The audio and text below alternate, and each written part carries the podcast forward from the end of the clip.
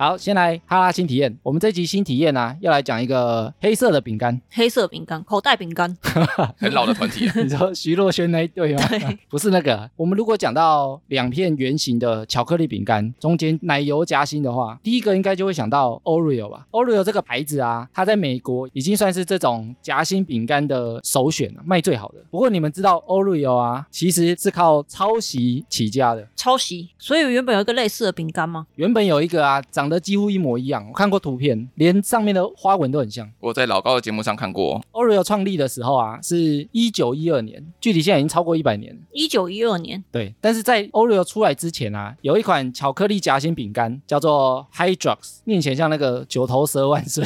对，九头蛇万岁，因为现在 Oreo 很经典，就它上面的花纹嘛，巧克力饼干上面印了很多小花，啊然后一些很像图腾的东西，都没注意过哎。都没注意过。对，就是拿到就吃掉了。直接开吃，然后当初这个 Hydra 饼干啊，它上面一样是有这些图腾，所以 Oreo 那时候推出的时候啊，它就仿照它的外形去做它的饼干。如果抄成这样，为什么原版的没有告他？因为他们的内馅不一样。Oreo 一开始主打的啊是柠檬内馅，柠檬口味的，巧克力包柠檬哦，想象起来就没这么好吃。感觉有点不太搭。所以 Oreo 一开始推出的时候啊，就卖的比较不好。对手就觉得嫩鸡就没有告他。对，他就觉得这个不造成什么威胁，卖的不好之后啊，就觉得要做一些改变，他就把他的内馅改成当时最红的 Hydra 奶油香草内馅，是现在那样子吗？就是现在的经典口味。然后他一改之后啊，跟他抄袭的饼干就非常非常像嘛，所以他就被 Hydra 饼干告上法庭。他被挤了之后，他有赢还是输吗？当时就打了官司，打了非常久、哦。后来法院认为，他们使用的饼干都是圆形的，圆形你不能申请商标啊，你不能说我的饼干圆形，大家都不能做圆形啊。内馅是奶油内馅啊，配方也不太一样，只是口味一样。所以比如说大家都做草莓牛奶或者做苹果牛奶，你不能说我做了别人就不能做啊。所以他就平安度过了。 Oreo 真的没有塞钱给法官吗？有没有塞钱，这个我不确定。但是当时他赢有一个最大的关键，就是因为他背后的母集团啊是美国最大的食品工厂。哦，所以 Oreo 的母公司啊，因为超级有钱、超级大嘛，所以他就狂撒广告费，Oreo 的销量就直接碾压过他抄袭的 Hydra 饼干。你就跟现在的 One Boy 一样吗？ 为什么是万？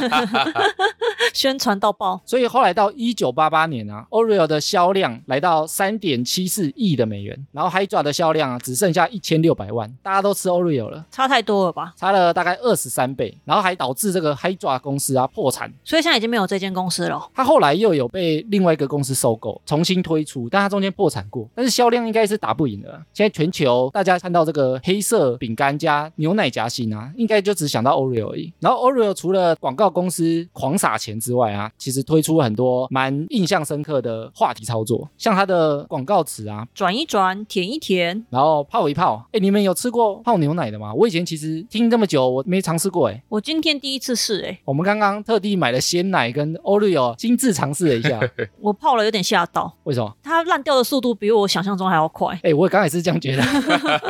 我想说，到底要泡多久？我们好像只泡了几秒钟而已，拿起来整个是 n o k i 的。因为我一开始战战兢兢的，就是小沾一下，然后想说怎么还那么硬，就是直接浸在里面，开始变成粉。我刚一吃，整个烂掉。哦，我的话就是怕它软掉，所以我先把饼干放在嘴巴里面，再把牛奶倒进 去，这样也算泡吗？ 我在我嘴巴里面泡，哦然后嘴巴里面搅一搅，用舌头搅一搅。哎、最后拉拉哎，但你们觉得有比较好吃吗？如果泡牛奶的话，比较顺吗？不用咬，一块接着一块。而且泡牛奶这样吃比较不会那么甜欸呢。然后我刚刚在买 Oreo 的时候啊，有非常多种口味，比如说我有看到里面是夹巧克力口味的，现在有巧克力口味哦，对，里面换成巧克力口味。是不是还有草莓啊？草莓我刚没看到，可能太恶心了，大家不吃啊。你不早跟我说，我家还有 Blackpink 那一款， 哦，你说联名的，对，是哦草莓吗？应该是吧，它里面是红色的，应该是草莓 吧，结果是辣椒，草天椒。然后它还有出减糖配方的，因为有些人可能觉得太甜了。另外还有出一半一半的哦，一半巧克力，一半牛奶内馅的，非常多种，？那为什么没有出完全没内馅的 完全没内馅，比较饼干而已。它的精髓不就是那个黑饼干吗？诶，它饼干上面的花纹啊，也蛮讲究的，它有十二个花朵，然后十二个横杠跟十二个小点点。然后网络上有另外一个很有趣的，大家在讨论 Oreo 名字的由来。有人说 OR 在法文里有黄金的意思，因为它以前的包装是金色的；也有人讲说 Oreo 是在指它的成分，因为里面有添加一种刺激食欲的物质。拼音里啊，就常有这个 O R E O。最多人。人在猜它的名字由来啊，因为它有两片饼干，中间夹着奶油内馅嘛。然后有人讲 Oreo 的两个 O 啊，就代表外面的两层巧克力饼干，中间的那个呢？中间就是 cream 里面的 R 一，把它拿出来，就是两片饼干把奶油夹住，所以后来就很多人把它拆解，你可以组合出很多种的 Oreo，比如说你可以中间全部夹很多奶油，哦，对对对对对对对对，对或者有人说哦哦哦哦雷哦这样，你可以自己组合喜欢的搭配，没有在开黄腔吗？你说哦哦哦 哦你妈个头 啊！哦哦哦哦，诶，我们刚刚在开录前啊，三个各自准备一个认为 Oreo 最棒的一个搭配。我们现在就要来推出我们自己的组合，觉得怎么样最好吃？跟大家讲一下它的名字叫什么？ 还要想名字哦，刚刚没有讲哎。名字就是用那个组成起来。 ，哦，好好 好饼干就是 O 啦，嗯然后奶油就是 Ray，哎， Ray 诶 me 奶油就是 Ray 啊，所以我们要现在要拿自己的饼干出来了吗？我们自己认为最棒的搭配啊，我的饼干就是哦哦哦哦。什么东西啊？你说只有饼干？我刚刚不是有问说他为什么没有出没有奶油的版本吗？因为我觉得它的奶油很难吃。哦，所以你只喜欢吃它的饼干哦？对，其实我自己买的话，我都会把那个里面的白色的东西挖掉，那直接丢掉吗？丢掉啊。 太浪费了吧！你买蛋卷冰淇淋，你也可以单把饼干加进去啊，就会很像冰旋风。所以你的作品是哦哦哦哦，这吃起来不会太干吗？ 非常的好吃，你们吃到不要吓到。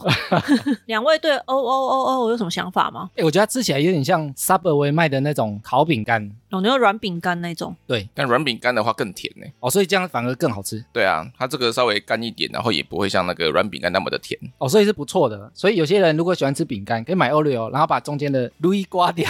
对，就是我。那换我哦，我的组合是我把它命名叫做超级 Oreo。你不是说要哦哦瑞瑞 的？我要解释啊为什 么都有 super？对啊，在那边自己加戏。超级 Oreo 呢，就是把两个组合起来，但是你要少一片饼干，有点像大麦克的感觉，所以它的名字就叫做 Oreo Oreo。你 只要把一片黑色的饼干去掉，然后把两个叠在一起，双层 Oreo。那给跑跑试就好了，为什么？为什么都是我吃？淘宝如何？我的 Oreo Oreo 太大口完全讲不出话。海米完全塞满我的嘴啊！它还在嚼，它还在嚼 啊。我们接下来看跑跑的好了，跑跑的感觉蛮夸张的，我是加强版，有点像吉士汉堡升级成大麦克的感觉。很会说哦，就感觉一次吃两克的感觉，只是一次是两片的感觉，没 错。好，接下来看我的喽。你的这是什么啊？这是小蛋糕是不 是？远看很像思康哎、我把三片的当中的牛奶把它集合在一起，夹在最中间。哦，集合在最中间，对所以上下的饼都是三倍的。对，上下饼三倍，然后把一些剩下来多的那些牛奶内馅全部把它裹在边 边，这一圈。 太搞纲了吧？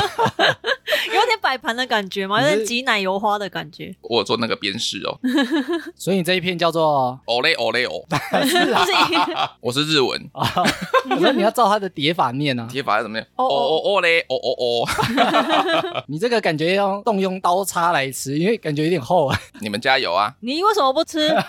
艾米为什么不吃？他没有逃避哦， 因为它很厚呢。你用叉子把它叉一半看看，它好大哦！你天啊，在切开的过程中整个爆浆，内馅满满啊。因为它中间是三倍奶油，因为那个饼干切不断，我们我们录音完再来吃好了。是不是在逃避？刚刚艾米切不开，然后结果我现在看起来非常像马卡龙。你说一压奶油爆出来之后，是不是多一点新奇 的感觉？感觉可以卖两百块。不错吧？所以平常有在吃 Oreo 的听众啊，也可以去组合一个最厉害的版本。啊然后之前有一个网络流行用语啊，叫做奥利给，我一直以为他是在讲 Oreo，、欸、奥利给，对啊，你知道奥利给是什么意思吗？奥利给是中国的网络流行用词。我没有听过欸诶、我有听过奥利给，可是我不知道什么意思。我后来还特地去查，然后发现它不是在讲 Oreo，它是一个类似网络的迷音啊，加油打气的意思。因为那时候他们网络直播组加油的时候，就会说加油奥利给，把那个奥利给反过来啊，其实就是给力哦，是有人叫 Leo 吗？ 不是、啊，就是出点力啊，给力啊，加油，给点力这样。你们怎么还没有开始吃我设计的终极版 Oreo？啊所以艾米要来吃跑跑的作品了吗？塞满你的嘴。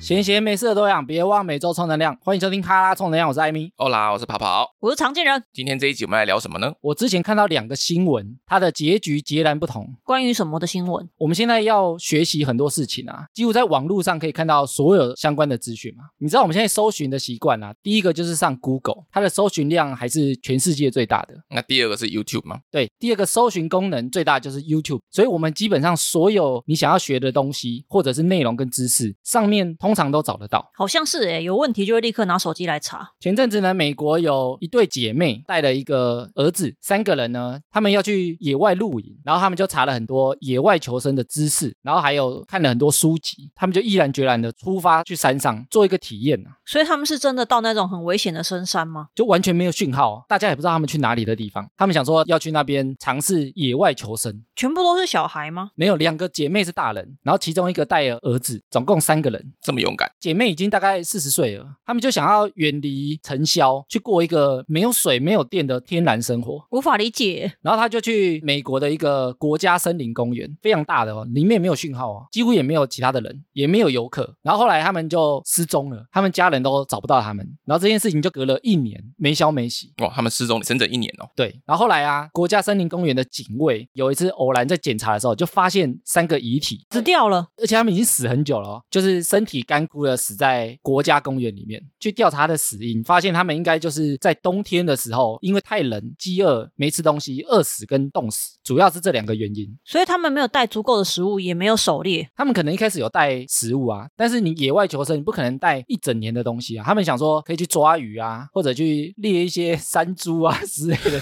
山猪，他们很向往那种野外生活，水跟电跟食物都要靠自己捕猎而来，这样。结果什么都抓不到，不知道，因为他们出去之后就没声没息，而且他们被找到的时候啊，他们身边也还有一些整理出来的文件啊，跟影片，他们有带去山上哦，因为他们有带山西设备，但是因为没有讯号嘛，他们就把那些影片存在他们的 iPad 啊或手机里面，然后还有一些书籍写了什么东西可以吃，什么东西不能吃，他们做了很多功课，但是还是三个人死在国家森林公园里面 应。该是行动电源没有电了， 没办法看里面的影片。这个新闻会觉得很夸张吗？但在今年五月有另外一个新闻，哥伦比亚那边啊有一台小飞机失事，里面有四个原住民的小孩不见了。这个我好好看到，飞机上面啊有三个大人，然后都死掉，就在飞机附近死掉。然后那个四个小朋友啊，最大的才十三岁，最小的一岁。大家想说这小朋友不见很久嘛？过了四十天之后啊，找到他们四个都还活着，而且我记得他们好像一开始是有刻意躲避找他们的人，因为他们很害怕啊，他们不知道找他们的人是好人还、是坏人啊，怕会不会是当地的土著之类的啊，或者当地的猎人啊，找到把他卖掉，找到把他杀掉，啊把他们吃掉。吃掉也太 食人族是不 是？所以他们不只会野外求生，他们还可以躲藏起来。欸对他们发现人的时候，他一开始还故意不出现，因为他不知道对方是好的还坏的。然后就在这样躲四十天之后，他们就四个人都活下来了，然后大人都死掉了，大家都觉得很惊讶嘛，怎么会最大才十三岁，四个小朋友，然后能够在森林里面没有水没有电哦，生活了四十天。他们有说他们吃什么吗？后来他们比较恢复之后，记者跟有些专家就去采访他们，就问他们怎么活下来的。这里面带头的、啊、是最大十三岁的一个姐姐，她说他们从小爸爸妈妈都会教他们野外求生的技巧，实际操作演练过的，比如说怎么搭帐篷啊、盖屋子啊，怎然么后生活啊？对，生火、抓鱼、捕猎，或者是辨识什么水果可以吃，什么东西是不能吃的。所以都是手把手亲自的练习。对，因为他们本身很喜欢学习这些丛林求生的技巧，然后甚至他会用发带去搭他的帐篷，或者是找到一些小麦，甚至磨面粉都可以，那会不会直接在野外开一个面包房起来？ 也会煮面。 因为这个飞机失事之后，用这些技能救了这些弟弟妹妹，四个小朋友都生还下来。诶，那你们有没有在野外啊发生过比较紧急或比较危险的时刻？游泳脚抽筋算吗？在哪里游泳？野外吗？海里吗？ 游泳池，游泳池？ 可是那时候救生员没有注意到我啊，所以你是自己去游泳？跟朋友一起，但是就自己会在旁边玩啊呐、游泳到一半，突然发现脚不能动，不是被鬼抓吗？应该是被鬼抓。 我就突然想到那时候教游泳的第一课都是先教你水母漂嘛，所以你就真的在那边飘啊。我就努力把膝盖往身体的方向抱，脚不太能动，可是就用手把它抓过来，哎，但是抽筋的时候脚不是很痛吗？就硬抓。那时候放轻松，水母漂就真的飘起来了。很痛，你还能放轻松哦。你很痛，你逼自己放轻松，不然你不放轻松，你就往下沉啊！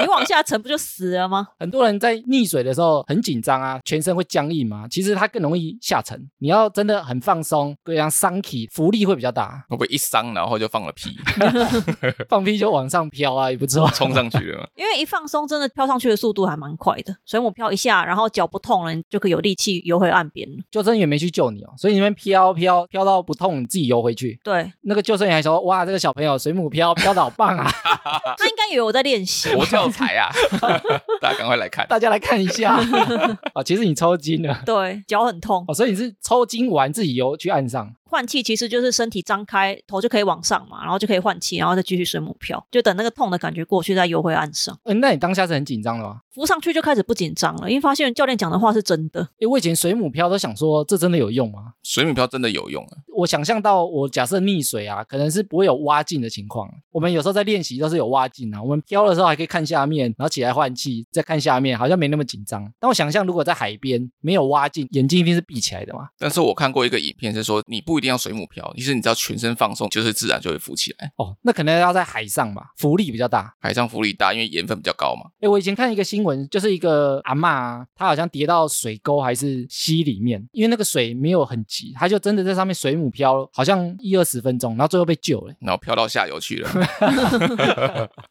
她最后就真的因为水母漂，然后最后被救起来。是真的很蛮有用的啊、其实我有一个类似常青人的 case，我们那时候是国小的时候，安亲班带我们去山上一个类似度假村嘛，烤肉的那种度假村，然后也是叫我们下去游泳啊，这边游到那边，然后游上来了就可以休息。啊，那个是游泳池吗？还是溪边？它是游泳池，可是它很深，它由浅到非常深，哦，踩不到底了。大人都踩不到底。然后他就说你哦，你从左边游到右边，那大家就可以上去吃东西。然后我就游嘛，不知道为什么那天很累，可能前一天没有睡好。我游到一半，大家已经几乎都走了哦，游到一半我突然全身没力， 哦，所以掉在中间了。掉在中间，而且又踩不到地，我整个很慌，你知道吗？没有人发现到我，哦为什么？啊救生员就以为你在玩，你在练习。我不知道有没有救生员，我没有注意有没有救生员，但我们老师也没有发现我。听到上面大家笑得很开心，我说哦其他人有看到，不知道有没有人看到，因为没有人救我，也没有人喊哎那个谁谁谁啊。会不会没有人知道你有去？太边缘了，太边原来我那缘。天是做梦啊！太边缘了吧？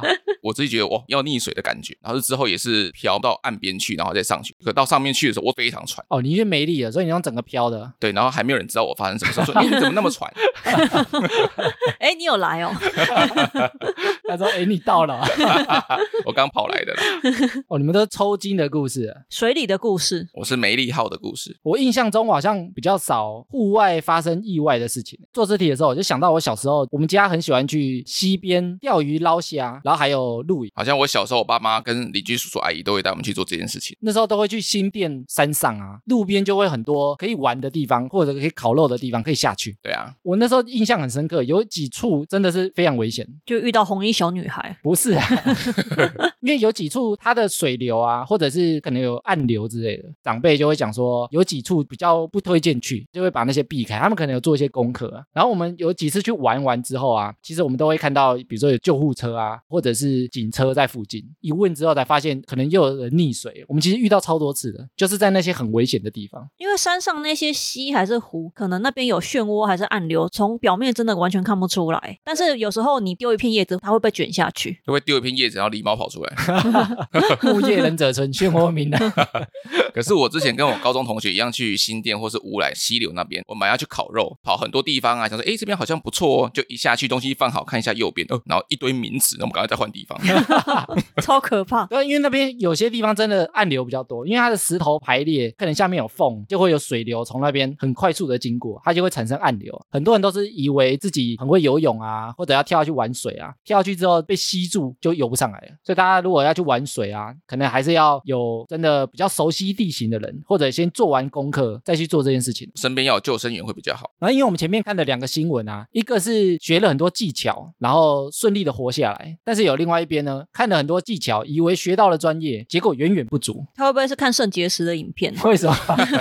我觉得即使看了很专业的，比如说你看那个国家地理频道啊，看贝尔吗？对啊，看贝爷生存那个很多感觉自己都不能用啊。你说吃虫之类的，哎，我看过一集很扯，因为晚上很冷啊，他有看到一个好像是死掉动物的尸体，他把它肚子剖开睡在里面呢。哦，有，但那不是贝爷，那是另外一个电影站，我忘记有没有拿出来，它整个就塞在里面过一个晚上。对，因为太冷了，可是这样湿湿的不是更冷吗？身体里面比较温暖啊，刚死掉的，可能死没有很久啊，好可但是怕应该也很臭啊，对啊但是他就只能这样去度过那个晚上啊。不是冷死就是臭死。啊，对 啊，所以我这一集呢，就特别准备了一些野外求生的入门攻略，毕竟不是专业的，啊我们只能讲一些入门的、啊，多知道一些东西，也许自己真的遇到的话，多一些生存的机会啊。没错，我们如果有要野外求生的话，最常见就两个场景，一个是山上，一个是海边，大概就这两个地方。但是台湾的海边呢、一般来讲不会离岸上太远，或者不会离没有人的地方太远。所以我觉得最常发生可能你被困住的场景，应该是山上比较多，山上或丛林啊。在山里面迷路，对，而且很多人可能会去登山，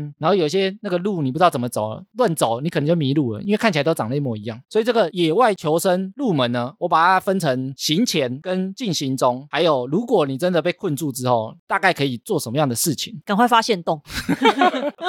我们在出发之前啊，第一个就是应该要找比较有经验的或者有责任感的领队带路，你比较能减少一些意外的发生。不要自以为很懂，找一个比较专业的带你一起去，或者真的有实际体验过、经验过的人带你去。嗯，找个比你更懂的人一起去。然后行前也要注意啊，你自己的体能状况跟状态，评估你能爬什么样等级的山。山跟海边都有分等级的哦，专业的就会知道你要先爬过什么，再来爬什么。你不要一开始就说我要挑战圣母峰，上去绝对死在 一半。当炮灰啦，刚刚艾米讲那个山有分等级啊，像我有一个朋友，因为他交一个新男友是喜欢爬山的，然后他是完全原本没有在爬，但他又想跟男朋友去挑战百越，所以他就那时候周末很常约我们去爬一些像象山啊，还是士林那个关机平台之类的。那、为什么不约她男朋友？ 因为她男朋友的等级已经不是爬那些了，她男朋友已经不屑那些地方了。因为我们一般人刚开始爬的时候，光爬象山可能就是爬个老半天，可她男朋友可能会脸不红气不喘，一直狂爬。用飞的上去。 对，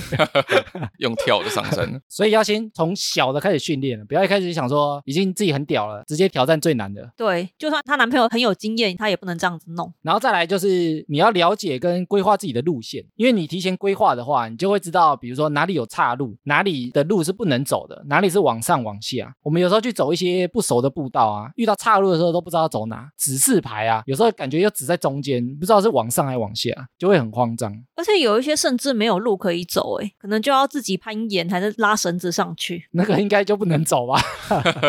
而且如果有提前规划的话，你可能会知道哪里有水，然后或者哪里有避难的地方或露营的地方。 或是有奉茶的地方，凤茶是吧？凤梨冰茶不是就是会有人装很大一桶那个铁桶，啊，你你知道可以里面装水喝啊。免费的啦。对啊，对啊，对啊， 然后再来还要提前观察一下气候的变化，因为有可能你爬到一半忽然下大雨，或者台风要来，你还去爬山，你可能中途被困在半路。如果是真的很不好的天气，或者可能会变天的话，最好就不要上山了。不是之前有那个新闻，台风快要来的时候，有一家人去水库底下露营嘛，就直接被冲走。然后再来就是你要准备充分的装备，最好会有 GPS 的定位仪或者是卫星电话，但这个一般人应该都没有吧？这有很好买吗？这个一般又用不到。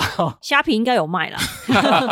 有虾皮很有可能买得到。啊如果被卡在一个没有讯号的地方，手机其实就没办法用，你要发个线动、打个电话都没办法。所以要怎么办？你可能就要有卫星电话啊，卫星电话就不是透过电信台啊，就透过卫星，对啊，所以你就比较容易收到讯号。啊然后 GPS 定位仪呢，就可以比较精准定位你的地理位置在哪。所以你如果有讯号又有定位的话，救难的人就比较容易发现你。然后还有一些，比如说医疗器材或者药，如果你要让人家发现你，你可能可以制造一些烟雾嘛。其实也有卖求救的烟雾棒， 可是大家会不会以为有人在玩烟火而已？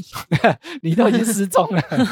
有人在放火烧山啊。或者是反光板跟口哨。反光板是如果上面有直升机的话，你有反光板就比较容易知道那里有人。所以你如果是晚上或者是白天，你就就要把反光板啊放在空旷的地方，灯光一照的时候，它就会反射，它就知道哦，这里可能是有人的地方啊。然后或者是你的服装要穿对，然后帐篷啊、烹饪用具、地图、指南针这些其实东西都不大，但你可以把它准备齐全一点，免得你真的上去叼住了下不来的时候没东西可以用。还可以自己救自己啊。但是啊，他也建议你不要为了求生带一大堆东西，导致超重，然后因为这个重量太重啊，反而是你叼住的原因，因为你根本走不动， 是多重，啊 走不动，可能带太多东西啊，想说我所有的求生用具或者换洗衣物，我要带一年份的。还以为他登圣母峰哦。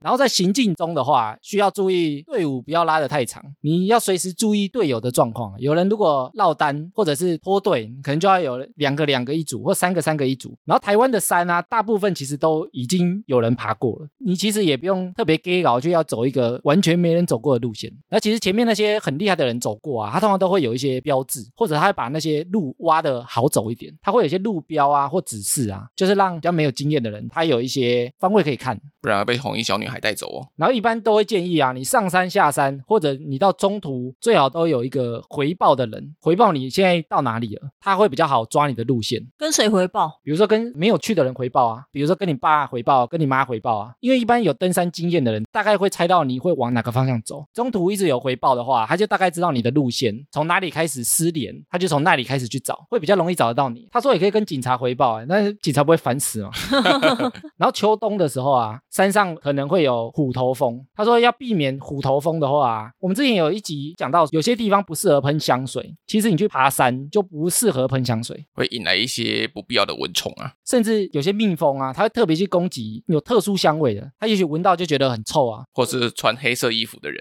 哎，对，他有讲穿深色比较容易被攻击，为什么啊？因为他比较喜欢黑人， 就虎头蜂对黑色这个颜色会攻击力特别强。感觉它是一个威胁之类。然后如果你真的被叮了啊，其实有一个解法就是在它身上尿尿， 真的有用吗？有用啊，会比较不痛， 因为太生气了就忘记痛。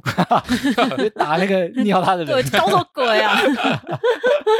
因为尿里面有氨，所以它可以去中和蜂毒的酸性。哎，如果你真的被蛰了，你会叫人家尿在你身上吗？自己尿会比较快一点。自己尿尿不出来。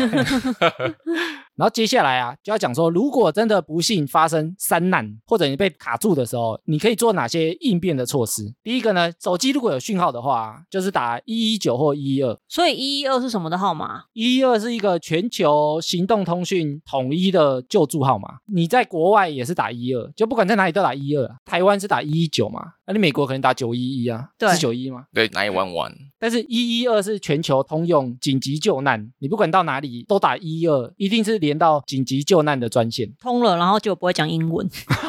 台湾可以讲中文 对、啊，然后如果你有带无线电啊，它有一个救助频率是一四五，但这个一般人可能比较用不到，我们通常不会带无线电上去。不太会吧？连哪里有卖都不知道。诶，我小时候我们家有诶、以前没有电话的时候，全家跟亲戚一起出去玩啊，一个人车上会有一个无线电，然后就用那个通话、诶会讲 over 吗？会会，就像游览车司机会用那个无线电聊天一样、啊。 对，因为无线电你讲的时候，如果按那个通话键啊，其他人的声音是听不到的，别人也不能讲话。你会讲一个，比如说，哎，我前面要左转了，over，所以不是为了装酷才讲 over。不是，是因为你一个人按了通话键，其他人是不能讲话的。那你也可以讲完，然后不讲 over，然后其他人就开始讲话。他不知道你讲完了没啊？也许你还是按着啊，其他无线电讲话啊，其实大家都没收到啊，哦，因为他会以为前一个人还在讲啊，那掌控无线电的人不能是很搞位的人呢、欸，真的，或者是有小朋友很给小啊，而且一直把那个通话键按着，他个下 巴了，因为他一直按着，大家的声音都出不来了。然后如果真的没讯号啊，就只剩卫星电话了。如果真的没卫星电话，基本上就是等待救援了。然后如果有人受伤或生病的话、啊，就可以进行一些比较简单的包扎固定跟止血。诶但这个你们会吗？很难呢、欸以前国高中好像有学过，我觉得这个没有练习，好像可能会包不紧啊，或者不知道哪里要把它绑紧啊。我印象中止血要绑得非常非常紧，血才止得住。嗯，因为可以用那个止血点止血法，你会吗？就是好像说你要先打一个结，然后那个结要压在他的伤口上面，然后就很痛。很痛， 但是他就是因为他这个施压在那个止血点上面，他就可以让他减缓他流血的速度。哦，那个要绑非常非常紧。然后如果发生高山症的话，你就要把它往下搬到比较低海拔的地方，然后给它吃糖分很高的东西，或是要吸纯氧，比如说你给它吃糖果巧克力，是我们前面讲那个 Oreo 也可以，应该够甜的。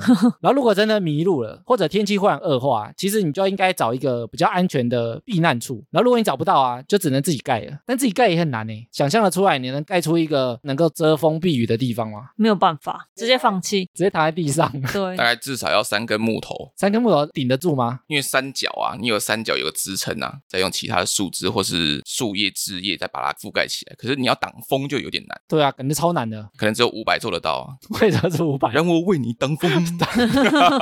如果在野外求生啊，你需要活下来，有一个非常重要的就是生火。你只要有火，你就比较容易活得下来。 所以是要钻木取火嘛。钻木取火太老了，哎钻木取火。他说，如果台湾是非常潮湿的天气啊，其实你很难钻木取火把火点起来。以前小时候有试过，真的点不起来。欸对因为他说台湾的天气有点太潮湿了，所以它的木头含水量通常都蛮高的，而且钻木取火要非常有技巧。啊最传统的是一个人像铅笔在那边一直钻钻钻嘛，然后或者是用笔头在那边用地上用磨的啊。他说那个都非常容易把手直接刺伤，那个超级累，而且直接在木头上钻，你要生火是不太可能的，你一定要有一些，比如说很像棉花或者是非常细、比较容易起火的东西要。有一个火种，一般现在上山的话，你如果要生火，通常就会带，比如说打火石，为什么不带打火机？打火机是最简单的啊，但打火机，比如说它可能有机关坏掉啊，或者它没有油了啊，没有瓦斯了啊，对它啊，裂掉有瓦斯那一种，它破掉之后，它的瓦斯马上就气化就没了。对啊，你可能就点不起来啊。但打火石它其实就是有点像一颗石头而已，所以打火石要怎么用？它其实就是一颗石头，然后你用刀子或者是一些铁的东西去刮它，它就会喷出火花。一开始讲说找到一些棉花，或者把木头削细一点，然后你就用打火石一直刮它，就火花喷出来，喷在上面它可能就会烧起来了。讲到这个生火，我朋友自己有做一个品牌，欸就是说像你刚刚讲的打火石，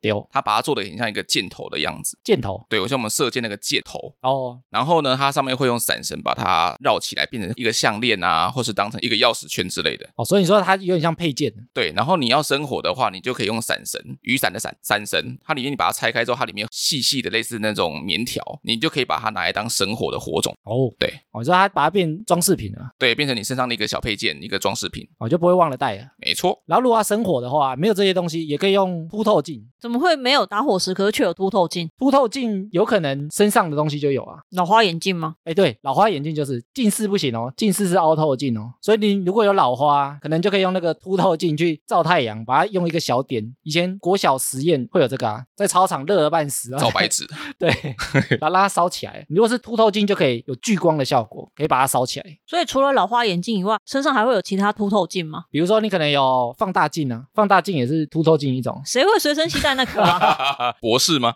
还有一种照相机里的镜头，它也是凸透镜。比如说你可能有带相机啊，把它拔下来，其实它就是一个凸透镜。真的快死了， 没办法生活。你把手机的镜头拔下来，应该里面会有一个凸透镜，或者你带那个单眼相机啊，里面也是凸透镜，砸碎，那个镜就被砸烂。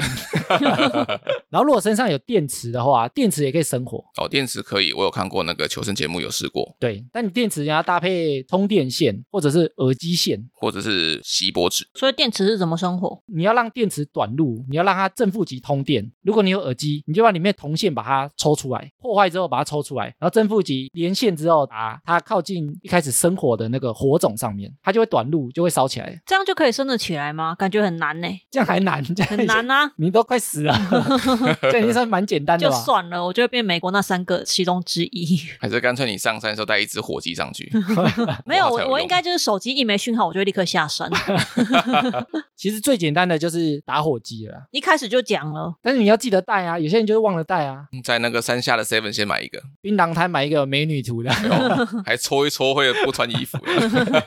哎、其实真的要把火升起来啊，用这些工具没那么简单。有些人烤肉，你有打火机有喷枪啊，他都不见得可以把火升起来。有些人烤肉就弄很久啊，但我之前有一次跟朋友去垦丁玩，然后他们要生火，可是就像刚刚讲的，诶，突然找不到东西可以生，有打火机，但是没有材料。然后那个时候我就在沙滩上走一走，就拿一颗椰子过来。然后嘞，海滩上的椰子都已经干掉了，然后它其实已经破掉，椰子里面的纤维非常多，它很适合拿来当火种，所以生火就很快。你有火之后啊，其实有很多功能，比如说它可以取暖，然后它可以照明，它会产生烟雾嘛，所以救难人员就比较好发现你们。也可以去驱赶一些毒蛇猛兽啊。对啊，因为他们看到火比较不会靠近啊，火堆附近的话比较不会有野生动物跑来攻击你。那可能会有很多飞蛾哦，然后除了火之外啊，最大机会让你活下来的东西就是水，水非常的重要。水比食物还重要啊。有些人困住之后，他就一直在想他要去找吃的，然后在那边乱吃乱吃，可能就中毒了。因为人的话，一个礼拜不吃饭是可以的，可以用喝水的方式活一个礼拜。吃是不是三天就死了？没有不喝水三天就死了，但你不吃，你其实可以活一个礼拜。哦，所以水非常重要嘛。但一般户外的水啊，通常都没这么干净，所以你要取得干净的水，其实也很多方法。用自己的衣服过滤吗？衣服过滤只能过滤泥沙、石头，其实不够啊。如果你要过滤水啊，你用保特瓶，然后把它倒过来之后，它是由大过滤到小，所以衣服它是过滤最大的石头啊、落叶啊这些东西。其实那个里面的微生物啊、细菌啊，你都过不掉啊。对，所以你下面还要放，比如说木炭，更能有生火嘛，你可能里面会有木炭，然后还有一些小碎石头跟大的石头，然后让它一直流过去，过滤效果才会好。这个没学过也很难哦，你要自己学怎么过滤那个水，喝了才不会有事。不然你喝了绝对会落晒哦。这太难了吧？有没有其他方法？台湾的山区因为蛮容易下雨的嘛，所以你其实收集雨水也是一个方法。比如说你有些防水的布啊，你把它撑开，然后下雨的时候它就可以聚集在上面。雨水基本上是可以喝的，但你要注意一开始下的雨比较脏，不要去喝那些水就好了。让它下一阵子后面的把它收集起来再喝。 就像我们采集尿液一样，要去头去尾嘛。尿可以直接喝吗。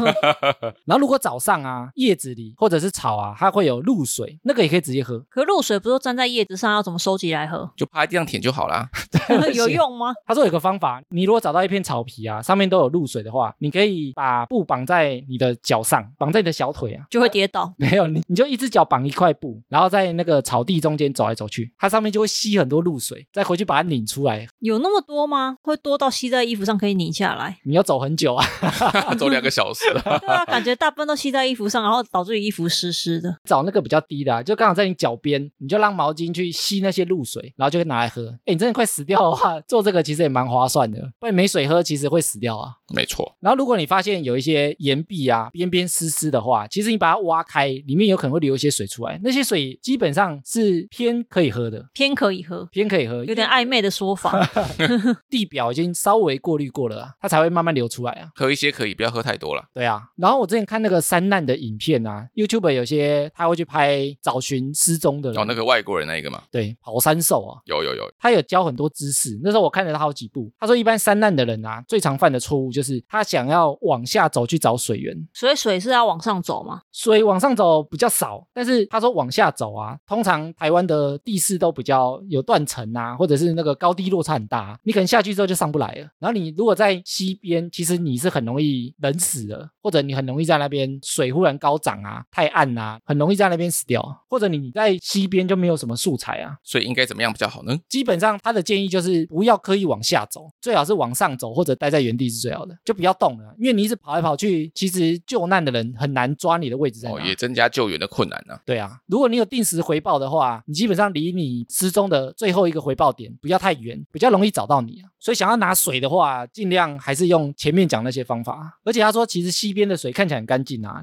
其实那个水也不能直接喝，喝了也会落腮。绝对会落塞。对啊，因为他说里面很多小虫子啊，或者水蛭啊，或者一些细菌。其实西边你看那个水很干净，其实那都很脏。不是很多去溪边玩水的人，可能之后会感觉自己很常流鼻血，结果里面藏一只水蛭嘛。它可能藏在你的鼻孔里面，或者它跑到你的脑里、耳朵里面，其实都蛮危险的。或者进到你的肚子啊，你可能就会落腮啊。伸出小异形，然后，如果你拿到水之后啊，你想要让它变成可以喝，比如说它原本脏脏的，你可能除了刚过滤之外啊，其实很多真的登山的人啊，他会带滤水片，有点像那个咖啡滤纸一样直接丢在水里面去，它自动会帮你过滤掉。啊，不是，它是穿过它让水过滤啊，丢在水里的它是另外一种叫做浸水锭，哦，对对对对对对，因为那个锭就有点像氯离子或银离子，把它丢到水里之后，有点像游泳池消毒的概念，嗯，把一些东西把它中和掉，对啊，但是他说那个喝起来比较难喝，会有个味道。对，就有点像游泳池的水，就臭臭的，可能还有人在里面尿尿的关系啊。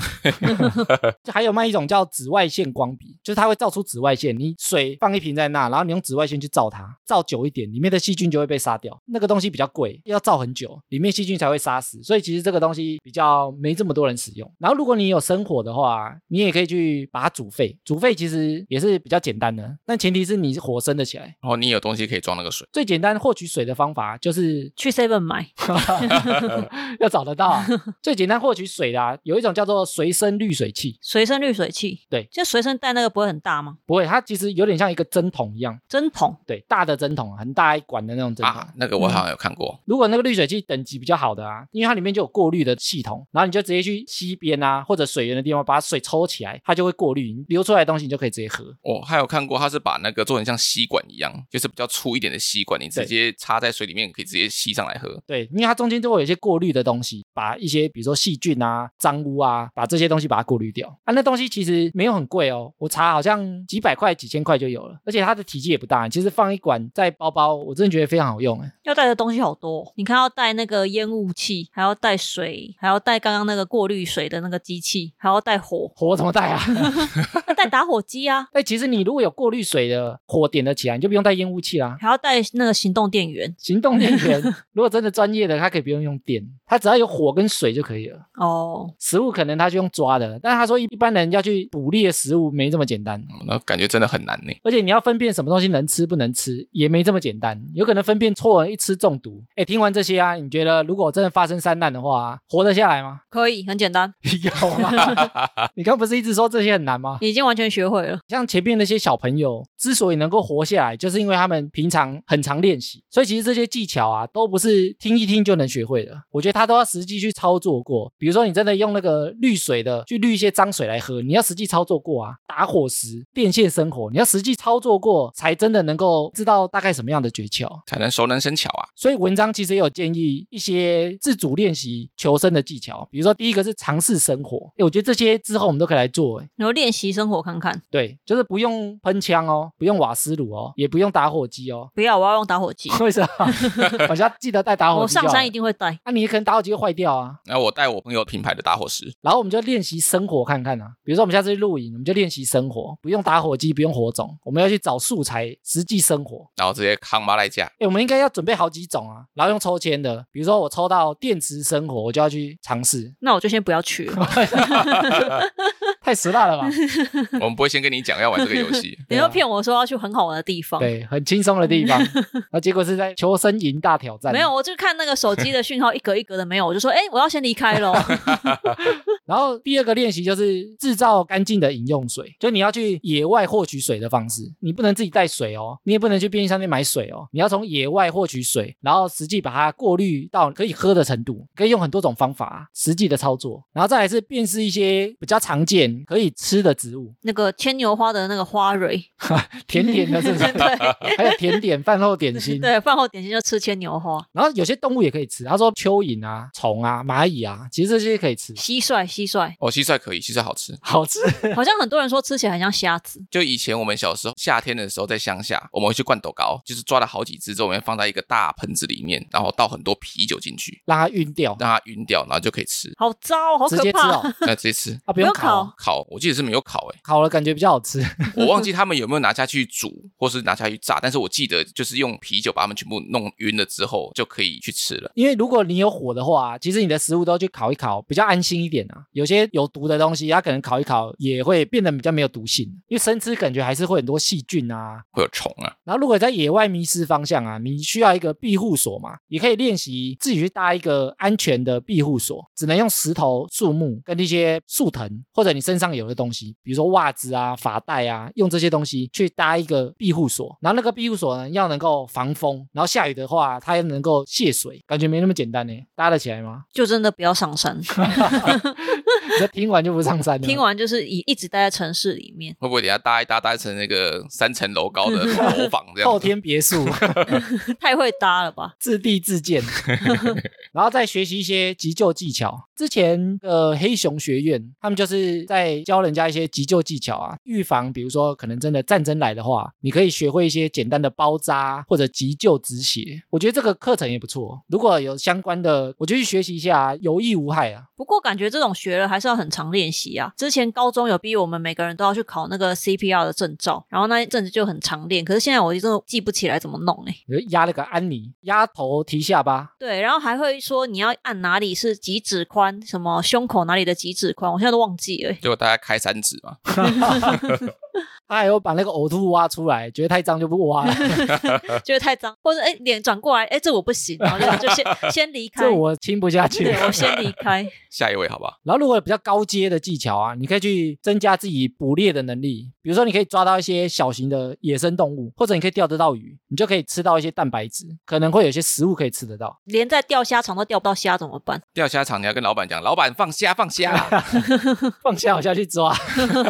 哎、其实你要抓到鱼也没那么简单哎、很难啊呐、可能还有渔网，或者是可能要钓鱼用具。而且活着的鱼很滑哎、真的要抓到，我觉得没那么简单。我之前看那个求生的，还有教怎么做那个鱼篓抓鱼的工具 你。说进来之后出不去，对对对对对哎但你拿了那些东西来对 啊，抓你要自己编一个竹篮哦，，对啊，一个竹篓，一个类似一个锥体的 然后编好已经超过七天了。直接走了。要下山变一个文创 业，直接卖那个。这我刚刚上上坐 下来的哦，我卖你两万块就好了。后面是我看到一些求生的小迷思啊，我要问你们哦，如果被蛇咬到之后啊，那个毒能不能把它吸出来？好像如果去吸的那个人会中毒，是不对？所以你觉得不行？我觉得不行。我觉得也不行，为什么？电影都这样演啊。因为吸的那个也会中毒之外，记得好像中毒的那个人还会因为细菌感染死掉，哦，你说为什么吸的人嘴巴太脏？嘴巴脏啊，嘴巴很多细菌啊， 但是他用吸的，他不是把它吐进去？但是你还是会接触到他的伤口嘛。我、还是会碰到、啊。对，他说一般呢，吸蛇毒没什么用， 只是增加情趣而已。没有什么情趣啊。吸完那边草莓， 没，因为他说蛇毒你要进去身体里面，其实它非常快，因为它如果咬到你的血管啊、血液啊，早就进去，你根本吸不出来啊。反而是把被咬的伤口啊，离心脏的位置要越低越好，去心脏的时间会比较久。然后你要让它不要那么紧张，因为它紧张的话，啊那个血液循环就会特别快。蛇毒攻心呐、啊，然后也很多人讲啊，被熊攻击的时候要干嘛？装死，装死嘛，装死有没有用？装死其实没有用，你觉得没有用？因为熊会吃死的东西啊。熊会吃死的东西哦，你说看你死掉了，反而它觉得很开心，不用抓了。对我不用付什么劳力，直接把你吃掉。如果遇到熊的话怎么办？常进人你要怎么办？ 喂它吃红萝卜，可以可以这样吗？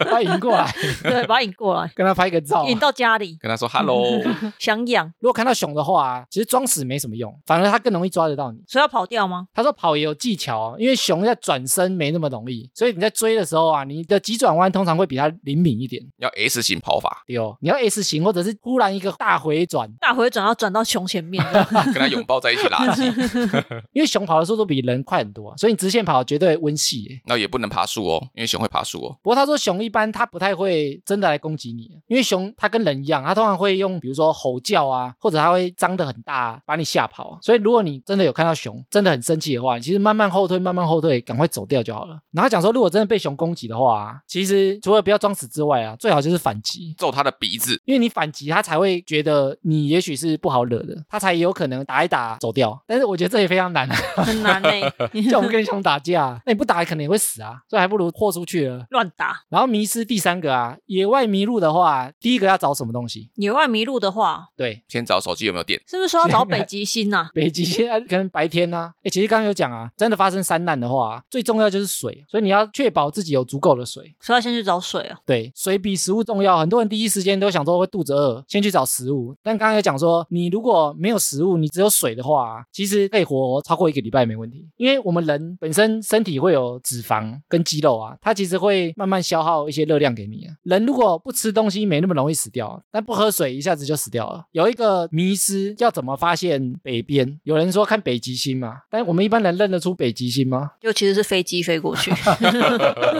以前有一个讲法、是说看树的苔藓长哪一面，哦，有这个有听过，不过他说，其实这个是算小迷失，因为台湾有点太潮湿了。因为以前想说北面比较容易长苔藓，然后台湾是直接长整圈，是不是？ 对，而且有可能有些阴影啊或覆盖啊，就会让它长的方向不一样，所以看这个其实不太准。整棵树长满。我记得还看年轮呢，年轮哦，对啊太难了吧？你要砍它哦。就是如果旁边刚好有一棵倒掉的树的话，你看它的年轮，就是如果比较间距比较近的话，那边好像就是诶是北边还是哪一边忘记了。就也忘记。结果忘记也没有 用。然后我看到一个东西，也是前阵子比较危险的，就是离岸流。诶前阵子有一个地方在基隆那边啊，因为离岸流一天死了三组人呢、哦哟，这个新闻那时候闹蛮大的，欸他早上、中午、晚上各带走一组、诶一组是指两个人吗？有些一个人，有些两个人呢、哦，很危险呢。诶你们知道什么是离岸流吗？会把人往海中间的方向拉走。对，但是它形成的原因是什么？退潮吗？不是退潮，因为海海浪往岸上打了之后啊，它在往回退的时候，因为水很多要退掉嘛，对，所以它要退掉的时候，通常会有一个通道是水流退最快的地方。比如说海浪全部推过来之后，离岸流发生的地方，水很快往外面冲出去。那你就被它吸出去。对，如果你在那里，就会被推出去，你根本游不回来。他说你是奥运国手都游不回来。可是不能一直放松飘在海上嘛。他说有两个情况啊，如果你是真的很会游泳的，你就往离岸流的垂直方向，就左右边游出去，你有可能会脱离那个离岸流，因为离岸流一般不会很宽，差不多一公尺左右而已。所以你如果往左右，有可能是游得出去的。不过他说这个是很会游泳的人才建议，你如果不会游泳的啊，你就是像你刚刚那个水母漂有没有？你让它冲出去，可能飘出去看有没有人看到，可以来救我。对你飘出去之后，离岸流就不会那么强，人家可能去救你，或者你飘出去之后，你往旁边游才可能游得回来。但一般人通常会很紧张嘛，你想说，哎靠，我一直往外被冲，你就一直想往回游啊就，跟它对冲，对冲你就会磨烂，磨烂之后你就很容易溺水，就跟我之前一样，就没力，差点溺水，离岸流从表面看得出来吗？看得出来哦，要怎么看？有一个虚线吗？ 虚 线，框起来你，说告诉这里是离岸流。这里是离岸 流。通常有海浪的地方啊，跑跑不是会去海边吗？没错，你不是坐一整天？对，海浪往岸边打的时候，不是会有那个白白的浪花吗？嗯，离岸流的地方啊，你可以看得出来，那里没有浪花，它有一条大概一公尺哦，没有浪花的地方，水流很快速从那边流出去啊，那边的水是反方向。哦，那我下次注意一下，跑跑下次去海边看到那个有离岸流可能的地方拍照一下。我录影给大家看。所以你如果要下水之前啊，比如说有些人可能会去冲浪嘛，或者去沙滩玩啊，你如果真的也要下水，其实最好在岸上先看一下浪花怎么走啊。比如说每个地方浪花都有来，中间就有一条可能一公尺、两公尺完全没有浪的，那边很高的几率就是离岸流。原来是这样，诶，然后前面我们讲很多可以自己练习的东西嘛。诶，如果我们需要野外求生，听起来很可怕嘛，但也许就是好死不死被我们遇上，但我们可能又没什么机会可以练习的话，诶，其实我在网络上有发现有些团体啊，他有在做这种野外求生的训练营呢。所以我们要去做新体验嘛。 所以这集其实是叶配吗？然后我看一下它的价格、哦，他们有分很多天数的哦，然后真的有过夜的，诶，我觉得有过夜的比较刺激啊， 会不会比我们吃蟋蟀啊？我不知道。我有发现一个三天两夜的，你们猜多少钱？三天两夜都在山上哦，他会教你生火、烤肉、找水源，然后采集、过滤，他会教你一些，比如说射箭啊、制作火把、啊，然后定位跟运用一些绳索跟绳结啊。三天两夜都在山上，一万二。你就要一万二。嗯，我猜一个人五万，太贵了吧，这个是去冰岛还是芬兰之类有的够价格？盘。 我想三天两夜八千而已。哎呦，哎呦，很便宜，可是还是不想去哦。哎，野外求生营，感觉不错，还可以烤肉哎。就只对啊参加那一趴，其他趴都一直去厕所。我有看到另外一个是七天六夜的，更久啊，七天哦。他不会这七天只给我们喝水而已吧？有可能有些食物你要自己去获取啊，带上山的东西都很少，然后他会教你做一把自己的，比如说手斧啊，可能去砍柴啊，或者去把肉割开啊，他有很多技能，七天两夜，哎，七天六夜，七天六夜，你觉得多少钱？都在台湾哦，我讲的都在台湾哦。这价钱应该就要高一点哦，一万五，五万还是 五万？七天六夜的话，一万九千八，哎，也不贵，我觉得不贵。还是我们下次那个哈拉旅行团办这种 七天六夜吗？有人要来吗？野外求生营，哎，感觉蛮好玩的。如果真的有可能的话，你们会想参加吗？我先还好，你先不要。三天两夜感觉比较接受度比较广一点啊。当天呐、当天学个八小时就好了。欸也有当天的，但我觉得当天他可能就没有，比如说扎营啊，或者是生活之类 的。当天应该吃烤肉而已， 不就是想要这样吃吗？烤肉，烤肉营吧，这是夏令营。 野炊所以其实如果你上网看的话，其实蛮多这种就是训练营的啊。前面讲这些野外求生技巧啊，你们有什么是比较有兴趣想学的啊、我个人是比较想学怎么狩猎，然后怎么把那个肉做分割的动作，然后去煮它吗？煮它或是怎么样保存啊。我感觉大工程呢、哦，这可能要一个月哦。而且这个可能要有猎人执照啊，台湾有猎人执照吗？有一些原住民好像哦有啊。原住民有，所以他们家里会有猎枪，哦，还有那个小杰跟那个 奇牙，奇，还没下 船啊。他们有啊。我想要参加烤肉的那个部分，我可你以知，道吃对不对？我可以学习怎么生火和烤肉。那艾米呢？想要学哪一个部分？其实我前面讲那些我都想学，欸全部对，比如说生火、狩猎，然后取水，一些比如说急救啊，其实我觉得蛮有兴趣的，因为我不知道什么时候会碰到啊，也许以后去爬山，然后中间滚下山就发现什么东西没带，而且其实我们现在的状况都还是有预设，说我们是要去爬山。如果像那四个小朋友一样是空难，然后突然掉到山里面的话，什么都没带、欸 所以有些技能它都是要就地取材啊，比如说生火，你可能就要能够就地取材，能够生得了火，或者像跑跑那个搭货时放在身上，他刚好带那个配件出门啊， 大家有兴趣的话可以跟我说哦，请朋友来夜配是不是。可以可以可以，这集到底是不是叶配？ 我觉得这些知识啊，还是多多少少要了解啊。如果真的发生的话，因为我们也不知道这些事情会不会发生在自己身上。如果发生的话，也许可以提高一些自己生存的机会。但是就像前面有一个新闻的例子啊，也不要觉得自己听完之后，然后也没有做很多的练习，然后也没有跟一些有经验的人学习过，就贸然去做这样的挑战。先把技能学好之后再去。哎，你们如果觉得第三次的哈拉旅行团直接来个超猛的，直接来个野外求生营，你觉得会有人参加吗？要不要来登短廊啊？有兴趣的，说不定可以来私讯我们哦。真的有人会去吗？连我都不想去、欸接下来听众回复留言，我们来回一些战友提供给我们的“我有你没有”啊，我们来挑几则来念。这个战友是小佩，他说之前高中的时候都有晨间集会，就在此时来了一只野狗，就这样尿在我的脚边，还尿在我的制服裤上，觉得很丢脸。狗的尿真的很臭，洗很多次还是隐约闻得到尿骚味，要求匿名分享。你有被尿过吗？。我没有被狗尿过，，我没有被尿过，可是我身边蛮多人被尿过，有养狗的人都很常被尿我有被狗强奸我的小腿过哦，这不是很正常的事情吗，对啊，这也感觉很常这见比啊。狗尿还要常见。 真的啊。狗尿很骚吗？好像杂食性的动物尿都蛮臭的。猫的尿就很臭，但是猫会在猫砂盆尿尿啊，但还是闻得到啊，猫砂用的不好啊， 没有常常亲呐、啊。最臭的还是人的吧？但人不会乱尿尿啊，哦，会哦，你去那个巴黎左岸，哦，尿稍微超重，尿在外面的。对，它尿在那个岸边这样子。我之前跟朋友去白沙湾那边，那时候台风好像刚走没多久，岸边蛮多脏东西的。然后那时候我们还下水去玩哦，然后就有人他的脚啊起来之后一条一条被划伤，被什么东西划伤？被水母，哦，那它不就是很痛？因为他就说脚很痛啊，然后我们就在讨论那不要尿在他脚上。 对，那谁尿？我们那时候就在讨论这件事情，那最后就没人想尿， 他自己也不想被尿啊，为什么不要赶快载他去医院呢、啊？因为想说好像也没那么严重啊。 还是应该你们三个人在讨论当下，两个人先把它压住，另外一个人就可以开始尿了。 但可能没有人想让其他人看到他的老二，你可以反过来啊， 所以我现在还是没有尿在别人身上的经验过了，？所以你们那天到底怎么解决的 就没怎样啊，让他自然过。默默回家、哦。对，他会不会回到家过了一天之后就拥有超能力呢？下面一位战友是 Cynthia，她国小的时候学骑脚踏车的时候摔倒，到家之后呢觉得奇怪，脚踝怎么湿湿凉凉的？往下看才发现她的脚踝划伤流血，沿路到家的时候整个条路上都是血，还好没有失血过多而死，如果发生意外刚受伤的时候，真的不会痛哎、应该是肾上腺素的关系。你们有这种经验吗？我有诶、我有一次在桥上被后面的摩托车撞到啊，然后就整台车飞出去。我们那时候是双载啊，起来之后啊，我朋友就坐在桥边，然后他脚就流血，很痛。然后我还跑过去问他怎么了，怎么了？之后发现我脚整只脚也都是血，但是我那时候完全没感觉。 我之前也是骑机车跟汽车擦撞，然后小伤口，但是我那时候就有很多热心的路人来帮我牵车啊什么的，然后还扶我起来，就一直问我全身有没有哪里受伤了，要不要去医院，就是冷静下来，稍微感觉一下身体有没有哪里痛。然后我说，嗯，我好像没有哪里痛诶、欸应该是没事。骑机车回到学校以后，遇到认识的人，他说，哎、你的手肘在滴血，好像也是好几个礼拜一个月才好，就很深。可是那时候发生当下完全不会痛，我之前高中的时候，我同学在板桥的路上，然后他骑摩托车骑很快啊，高中生嘛，嘿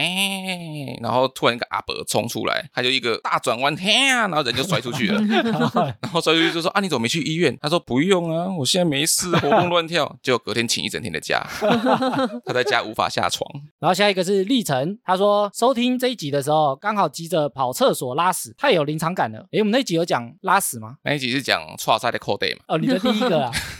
他说艾米的简明坤红包应该无法超越，从小只听长辈说的都市传说，真的被你遇上。然后他说蟑螂是真的很恐怖，曾经有三次吃到蟑螂，味道真的超级恶心。到底要怎样吃到三次啊？而且还吃得出来， 对啊，应该看到就不会吃了吧？会不会吃到一半的那种？啊以为是红葱头， 长得有点像。哎、但我觉得蟑螂有个味道、哎，你又知道，你吃过？不是，我说闻得出来，就有些天花板啊，有些地方闻起来会有一个有点闷闷臭臭的味道，我就觉得那是蟑螂味。那是你觉得吧？是真的吗？我不晓得，我就觉得那是蟑螂 味。所以你下次要抓一只来闻闻看，我我不太敢。哎、新体验再跟大家分享，我不想知道这件事 情。无法承受。欸然后他这一则留言呐、没办法传送，IG 写说这一则讯息没办法留言。我在想说他是踩到什么禁忌字不能打名吧？名，嗯，所以他可能要打同音字。一个名都不行哦。对啊，知道现在连胖和丑都不行呢、我连之前打很难看也不行呢、你说他会挡哦，对，他会挡你送不出去。所以不能说人很难看。因。为我之前可能有一些网红故意把影片拍得很北啦，我觉得很好笑，然后我那时候就留言说难看到很好笑，完全送不出去欸耶哦，我以为人家骂人家很难看，我想说他妈 太坏了吧？